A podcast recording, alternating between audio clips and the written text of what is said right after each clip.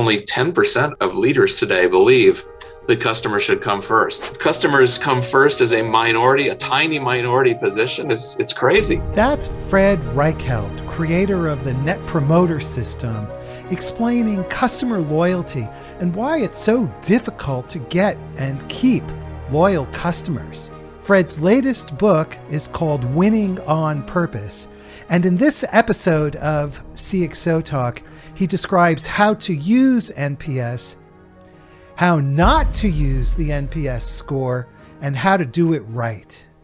There's only one way to win, and that is when you embrace a, an inspiring purpose that is based on service to others. And, and companies that win make sure their purpose is focused primarily on making their customers' lives better. I think small businesses get it because you'll die if, if very quickly uh, if you don't treat your customers so they come back for more and bring their friends small businesses can't afford the luxury of uh, big marketing investments in customer acquisition and and PR firms and marketing agencies.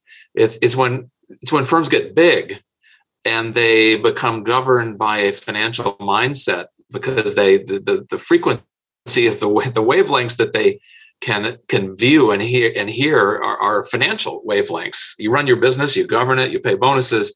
So once you get into this financial mindset, using accounting numbers to drive your reality, you, you get separated. And of course, organizational silos exacerbate this, but you get really separated from that basic truth that there's only one way to grow a profitable business treat your customers so they come back for more and bring their friends and and and that 10% number is just evidence that for big companies it's it's it's astonishing how many people have run away from the basic truth of we better love our customers so the essential point then is that companies get caught up in their own metrics, things like financials and their own local idiosyncratic uh, priorities. Is, is that a correct way of interpreting what you're saying? One analogy would be uh, you think about how all of the various uh, things that people did hundreds of years ago that before we could see microbes and understand microbes cause most of the major diseases on earth. But so you, you come up with crazy solutions that everyone is, accepts as gospel. Well that's going on in large business today. There are all sorts of just crazy fads and silly ideas and accepted truths that are dead wrong because people have not been able to see the forces that actually govern business success they accountants cannot measure how a customer, how well loved a customer feels, how loyal they intend to be. You know, accountants measure how much profit we're extracting from our customers' wallets, but that's a selfish thing for the business. They never measure how much love and care and and uh, commitment the customer is feeling from the business or the brand. And I think love and loyalty are the driving forces of, of great businesses, not greedy extraction of profits. What are the components or the drivers of loyalty, since loyalty is so foundationally important here? I think when customers feel loved, when they feel cared for, when they can trust their supplier to act in their best interest, that creates the kind of uh, community that that customers want to be part of and will work hard to stay part of. Um, very few companies do that very well today. But those that do are growing and prospering and uh, probably the most important chapter in my new book is the one that sh- shows the evidence that when when customers feel loved and and net promoter score done right is a great way to measure love felt by the customer because they feel it so strongly that they want that experience for a friend that's that's why you would recommend your it's an act of love it, it's not so much i want the business to succeed that that's partially true most of it is i care about my friend or my family I want them to have that experience from this trustworthy, loving uh, community. And that is the core to financial success. Because when I say put customers first, it doesn't mean forget about investors or employees. Of course, you have to serve those stakeholders. But customers, until you have customers loving doing business with you, those other stakeholders will never prosper over the long haul. So, Net Promoter Score then is this measure of customer love. Maybe break down for us what is NPS and how does it work? Big NPS is a philosophy of business that puts customers first. It has the golden rule as its operational uh, guiding star, and it it it maintains that the only way to uh, to succeed and grow a business profitably in a way that would make employees and investors happy is to first make sure your customers are so happy they are referring friends and returning. That's big NPS. It's a philosophy. Um, that's why I created Little NPS, which is a scoring mechanism. Little NPS is just usually it's a survey based. Uh, how likely is you'd recommend us to a friend, zero through ten.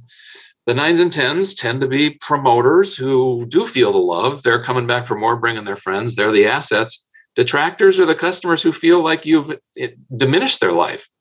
So I, I, think I may have mentioned this before, but I almost called this Net Lives Enriched. Um, that was a better name. I, I, went with Net Promoter because it seemed more practical. Business people would understand that, gee, customers who are promoters are real assets, that they come back for more, they build our reputation.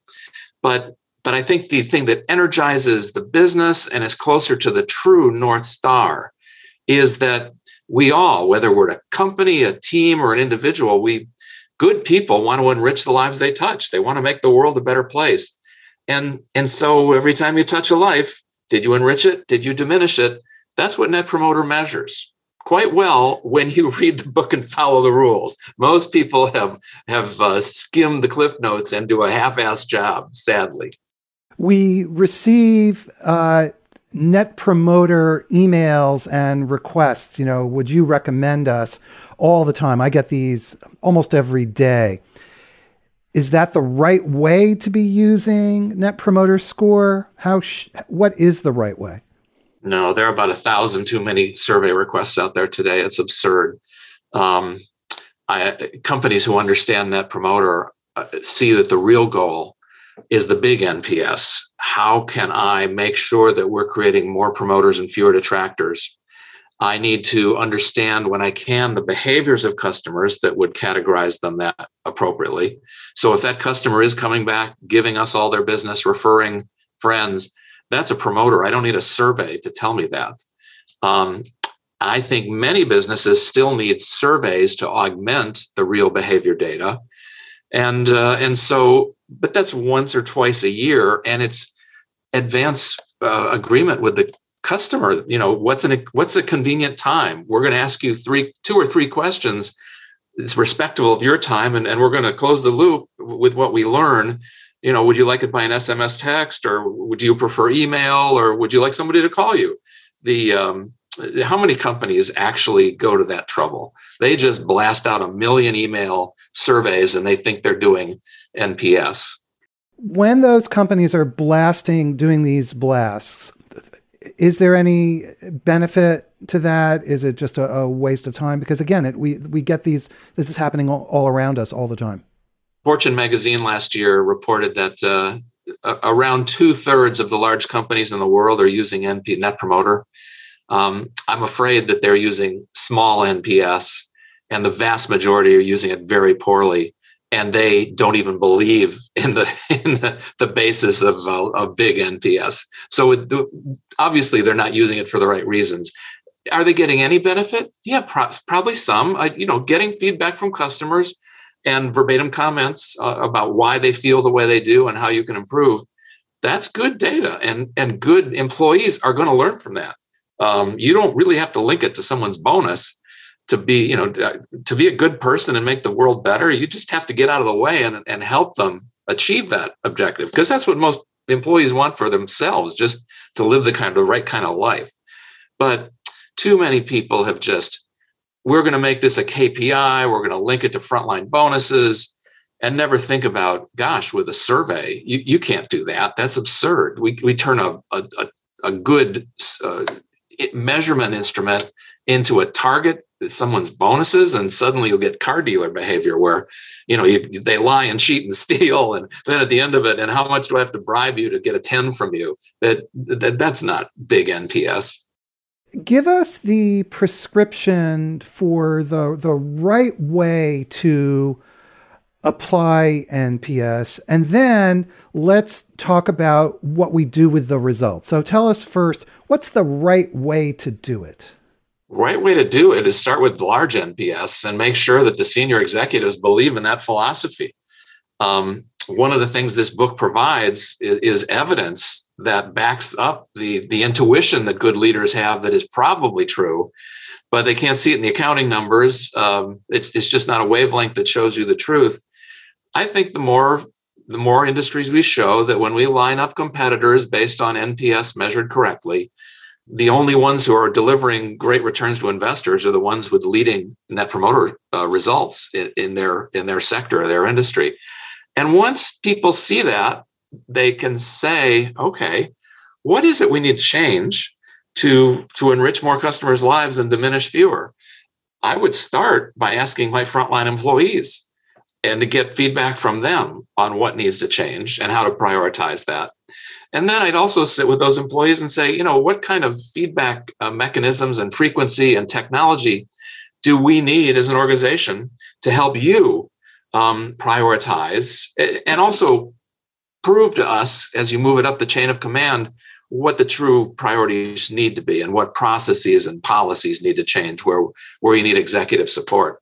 But I think of Net Promoter done right is helping leaders inspire their teams to embrace a mission, a purpose of enriching the lives of customers. And it's the tools, little NPS is just the tools that those those employees and customers need to uh, to give feedback and prioritize. So the key point is the underlying message. We are trying to do the right thing for our customers, and NPS gives us feedback as to how well we're doing. Is that well? It's a growing it's a growing toolkit. Uh, the NPS is an open for it's an open system, and uh, and like most open source things, it, it, they get better and grow as experiments take place around the world. One of the things we've done at Bain with the NPS Loyalty Forum is try to gather those best practices and spread them. And and in the book, I lay out Net Promoter 3.0, which is my current observation of the very best practices I see in the world. Um, but it's going to grow and change. And and I think one of the fastest places it'll change is digital, uh, uh observing digital signals that capture behaviors and capture social media to help people understand whether someone feels like a promoter or a detractor. But surveys are always going to play a role when they're used thoughtfully.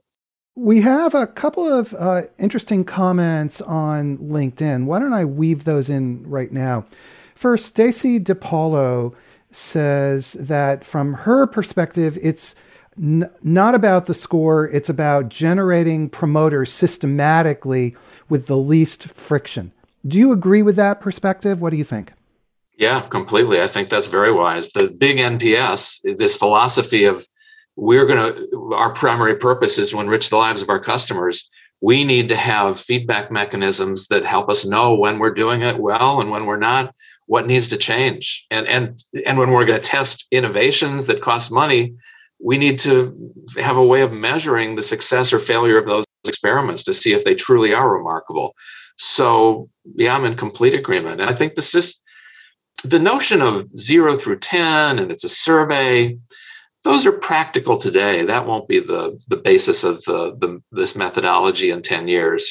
But it's still very practical on the other hand, I think uh, giving employees the ability to not just listen to what their customers are saying, but to capture that voice, to get together in huddles daily and weekly to talk about that, to then push that up to the chain of command. So you almost have a representative democracy where, where the, the frontline employees are listening to their constituents, the customers, and communicating upwards to the senior executives what needs to change that the team can't change itself. So yes, that that's the big NPS, and I think she's spot on. You can see I prioritize the questions and the comments from social media from the, from our listeners over my own. Keshav Varma on LinkedIn says he understands that NPS is not about metrics, it's about deep beliefs and being a good person at the heart of it. He says the issue, however, is the quarter on quarter mindset when leaders have short runway to show results. So, in that situation, how do we use NPS uh, to reflect the underlying DNA that you were talking about with big NPS? The most important uh, advance in the in the system is the new metric I introduce in the book, and and also talked about in my last HBR article in the November Harvard Business Review. The the, the survey methodology has been abused so badly by linking it to bonuses and holding people accountable inappropriately that I, I think we really need a new mechanism to prove uh, whether we're making progress every week, every month, every quarter. Today, we only have accounting numbers that are truly audited, trustworthy. Executives don't trust net promoter scores if people in the front line are bribing and pleading and begging and manipulating and paying their survey vendor or their tech vendor to switch the scale from zero to 10 instead of 10 to zero because that'll change the score by 10 points. All of the gimmickry, the accountants have squeezed that out for the most part out of accounting earnings and, and profit accounting. So, what I've developed is a new metric that's based on accounting numbers, auditable accounting numbers for the most part, that let you know whether you're succeeding in creating more promoters. I call it earned growth. Um, you want to separate your revenue growth from earned, uh, from bought. Earned is your existing customers who feel so good that their repeat purchases are, and they're growing their purchases, they're referring their friends. All of that's your earned growth. Bought growth are, are the new customers that are coming in as a real deals, promotions, sales spiffs, um, stuff that actually most marketing people would say that's how you grow a business. You hire more salesmen, you buy more advertising. No, you get more good business by earning it, by upgrading the experience of your existing customers and making it easy for them to tell their friends and to grow their uh, their share of wallet with you. That earned growth. My goal is to make that something that is on people's uh, budget accountability responsibility that the executives talk about every quarter and that eventually will be re- uh, reported publicly to investors. Because we need something where people are held accountable to a real hard metric. And it can't be a soft survey based metric. The survey based score, net promoter, is there to learn and to help people learn quickly and, and in real time. But earned growth will turn that into the, the hard metric that I think we need as, as its accounting twin. So, earned growth then is the bridge that enables us to focus on these key metrics, look at the little NPS score, as well as the financial realities, and uh, again, linking it back to the big NPS. What are we actually doing as a business to earn that customer loyalty? I hadn't figured out how to do that for years and years. I was I was going down the path. We have to have auditable net promoter. We're going to set the rules for gathering net promoter scores, for how to report it, what the footnotes will look like. And I finally recognized that was not a winning path. It just won't work. What will work is taking accounting numbers and forcing them into a customer based accounting framework where you keep track of which customers are buying what and also keeping track of new customers. When they come in the door make sure you understand was the primary reason a referral or recommendation or something else? And the, that it's not complicated. It's going to take some work. But if you really understand how vital it is this notion of customers coming back for more and bringing their friends being the kernel of every successful business that that's the flywheel that drives prosperous growth. Investor i think once they read my book more investors are going to get this um, I've invested my money on this insight since uh, the publication of my last book, The Ultimate Question 2.0. And I've more than tripled the stock market returns with my investment in NPS leaders. And it's not it's not NPS. NPS is a way for me to see which companies are earning the love of their customers. And I know that they've got the flywheel humming better than the competition. And it, by investing in it, I, I show in the book, you triple the market that most investors want that. But I think there's even something more radical. Um, none of the companies who are not NPS leaders in their industry are, are equaling or beating the Vanguard index fund right now. So why would I, as an investor, want to put my money in your stock if you're not even giving total shareholder return of what I can earn with with lower risk in a, an index fund? So eventually boards of directors are going to see gosh our duty is to make sure our organization is loving its customers, or we're on a path to uh, destroying value for our investors. And destroying value doesn't just mean losing money; it means a return that's uh, inferior to an index fund, because that's destruction of value. Okay, let's uh, take another couple of questions from Twitter this time, and the questions are coming in now. Arsalan Khan asks a, a really good point, and he asks Does NPS only apply to external customers? Can I use NPS to improve, for example, IT's internal customer interactions?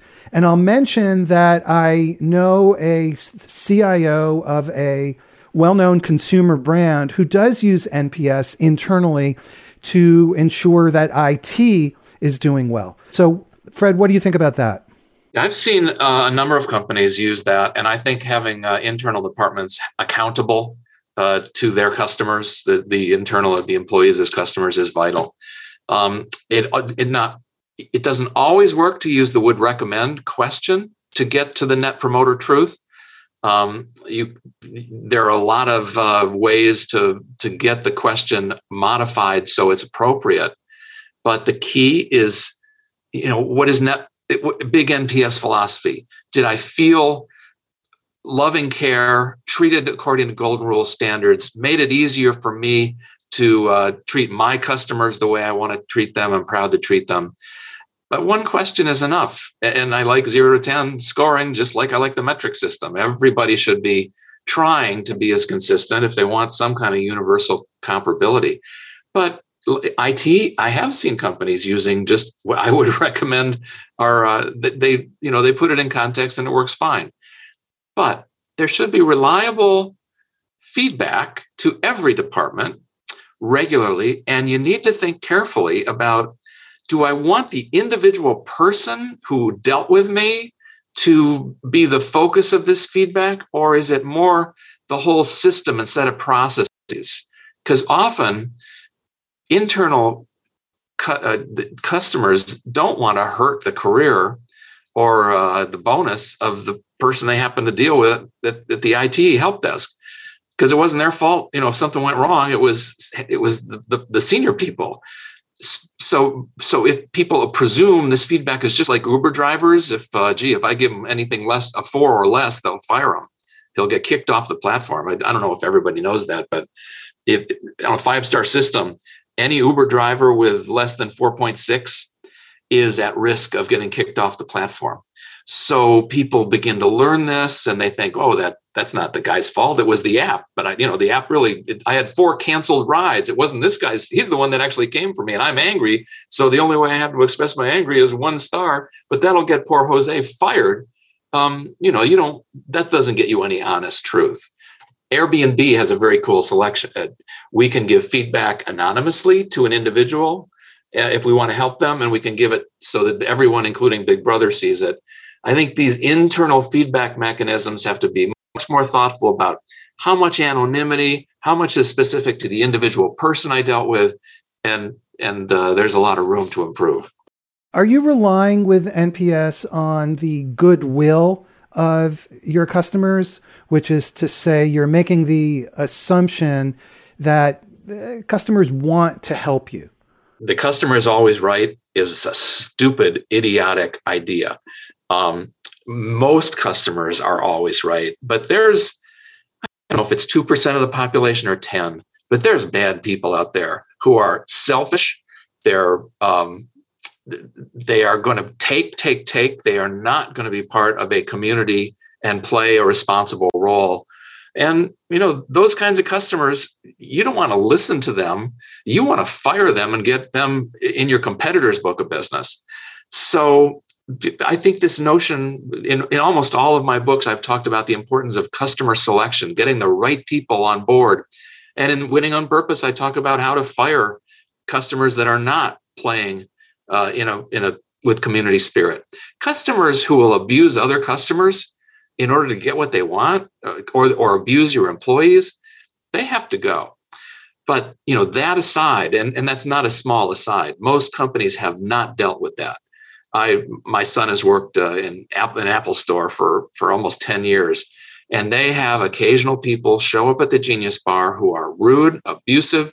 One guy headbutted the Genius. He was so mad. Those guys have to go. And Apple, as great as a company as it is, it still doesn't have a way to put people on the no-fly list the way good airlines do, the way good cruise ships do, and Uber has. You got to have a way to get customers and Costco. If you abuse an employee at Costco, you will get you'll get a refund of your membership and you're not allowed back. And, and I think every company needs that. We have another question from Twitter this time. And this is from Alexander Bockelman, who is the Chief Technology Officer of a major European insurer. He's also on their board of directors. And he says NPS scores are often subject to interpretation and difficult to compare between companies. Is the better approach, would a better approach be to focus on the improvement of your own customer satisfaction scores at your customer touchpoints, often, call, often called transactional NPS measurement? very very careful of just looking at transactional uh, satisfaction or nps it uh, it doesn't tell the whole story uh, it, yes it is hard to compare especially when every company is doing it differently and reporting it differently what i have found is when you carefully compare and usually within each country because there are cultural differences in how people give tens or fours or sixes germans score much lower than Latin Americans do. But so what? You shouldn't be comparing here. You don't in Latin America. You don't compete in Germany. You want to look at your local competitors and have a real apples to apples comparison of relationship NPS in each key business. Um, we've done that at Bain and Company. We've built a business called NPS Prism that helps clients do that right. And so, for everybody in the insurance business in every sector of the insurance business, they can go to Prism and get data that shows how you track stack up versus each competitor at the brand and the relationship level. But it also then breaks down into each of the uh, the episodes of the customer journey. So, new application, onboarding, claims experience. Each one of those episodes will have a think of it as a partial derivative NPS score. You know, how much impact did it have on the overall relationship? That is that is powerful data, and it's what any large insurer will need. Uh, so you either need an NPS Prism in your markets, or you need to create it yourself. And many of our clients at Bain have just made the investment to do that kind of analysis themselves. How important is it to be able to compare your NPS score to your peers or your competitors? It's vital. How do you know if you're doing well or not? It's always relative to the competition. When we looked at, you'll see in chapter two of the book, uh, we look at competitors in the same market in the same industry, what their net promoter score is at a relationship basis versus their total shareholder return. Ev, industry after industry, you see them line up almost perfectly. The guys at the top who are delivering shareholder return are the ones that are better than their competitions. Now, it's not, you know, some industries are running at 70% NPS and some are running at 20. The key is that you're at the top of the chain in your business, in your industry, and figuring out ways to get better. And until you know where you stack up versus the competition, you're, you know, you're flying blind. You're just making up your own reality. And therefore, investors ignore it. And they say, get back to those accounting numbers. At least we know what those mean.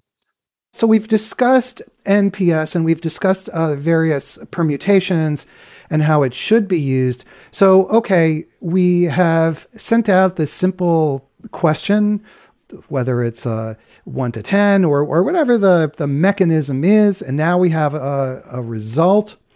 What do we do with that, with that information? if the survey was generated after a transaction, you make sure you get the, the feedback back in the hands of the people in the departments who touch that customer so they can learn in real time. They, they didn't even know who that customer was and they can look at other and learn. Some of the learning is up at corporate for sure, but most of it is going to be the people who are touching customers whenever it's a transaction based uh, survey. For relationship based NPS, I think uh, you want to make that available, but it's it's really a for for strategy and leadership. But I I, I go back. I wouldn't start there. I'd say my goal is for every customer in my book of business. I want to have my best understanding of whether they're promoter or passive or detractor. Sometimes it's going to be based on a survey response. Given that most people don't respond to surveys anymore, I'm going to have to use signals instead. I have to watch are they buying more stuff? Are they using the kind of language uh, with our service reps that shows that they are respectful and and uh, you, happy? All sorts of things. Are they saying things on social media? But until you know whether a customer is a promoter, passive, or detractor, you don't know what to do next. And and yes, the uh, the survey, the zero through ten, is a part of the solution, but there are so many other signals in the business. So customer based accounting, this idea of how can I create earned growth as my real metric, means that you're going to have to get for every customer some some bet, some guess at least about have I enriched their life and they are happy and coming back for more, or have I diminished? Um, and that's a long way to go for most companies. They're they've sort of put their toe in the water sending out NPS surveys and think they're doing NPS. Read the book and, and see what Net Promoter 3.0 looks like. If you're not feeling very humble at the uh, halfway through that list, then then you're not reading very carefully. Let me play devil's advocate for a moment. I send out the survey, and it comes back with, uh, you know, whatever whatever score. It does not help me diagnose where the problem lies. The problem could lie in the service delivery at the point of sale. The problem could lie upstream that I simply have, you know, my product sucks. So what about that? Isn't is is net promoter score too simplistic a measure to help you conduct that type of diagnosis? Only complete nincompoops would just ask how likely you'd recommend us to a friend. Uh, uh, since the first, since I invented the system, there were always one or two questions. Why do you feel that way, and what could we do to improve? Those are open text verbatims that customers will tell you in their own words what's the most important feedback they have, and that needs to be read by human eyes and thought of through human brains about what the appropriate response is. Instead, I see people sending out millions and millions of surveys and saying, oh, I couldn't possibly read all these verbatim comments. Um, well, send out fewer surveys. Uh, you know, you get better and you will find that the brilliance, the gold in the NPS system is in the verbatim comments. I have one of the guys that that adopted NPS early on was Scott Cook, the, the founder of Intuit, very successful software company in it, mostly North America, but I well, I think their market cap is now 150 billion, 200 billion. It's been an amazing success story. His his marketing team always says, "Oh, we don't want to deal with this unstructured data in verbatim comments. That's really hard to I mean, we have to read all that. Somebody's going to read those comments. We need structured data because that's then we can apply all the tools we learned about in a statistics class. And uh, he says, well, yes, obviously it's easy for us to have structured data, but to have structured data, we we are we're basically leading the witness. We're telling them what are the important dimensions to think about in evaluating that experience. And that destroys the whole idea behind Net Promoter is we want to know what is driving what, what they feel and why and, and the customer is the only one that can tell us that in their own words. So, would it be correct to say then that the score, the Net Promoter score itself, is the entryway to the verbatim comments to helping us? Yeah, absolutely. So uh, it's net lives enriched. Have I diminished? Have I enriched a life? Have I diminished a life? You know, it, it, have I su- success or failure? Then I'm in diagnostic mode. But first, I have to decide whether I've got a success or a failure. And a lot of people have mushed those together and thought, oh gosh, that's, that's simplistic. Let's have 20 questions.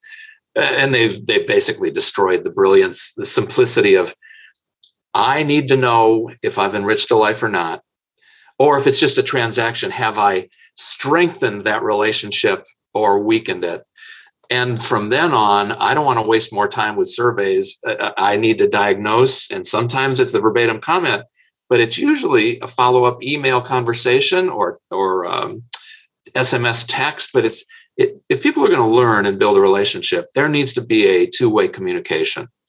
And and given the technologies that exist today, there is no excuse for not doing that if you really love your customers.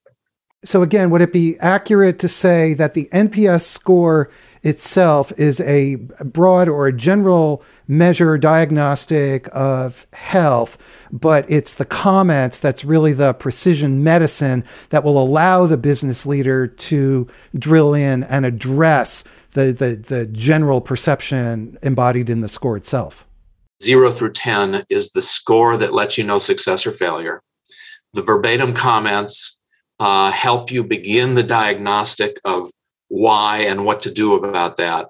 But the appropriate full set of diagnostics will involve looking at other signals from those that customer and similar customers, talking to your employees and getting their feedback about why they think it, it is the way it is and what needs to change, and running experiments to test out their suggestions and watching whether that's paying off in in the in the net promoter score, the little NPS.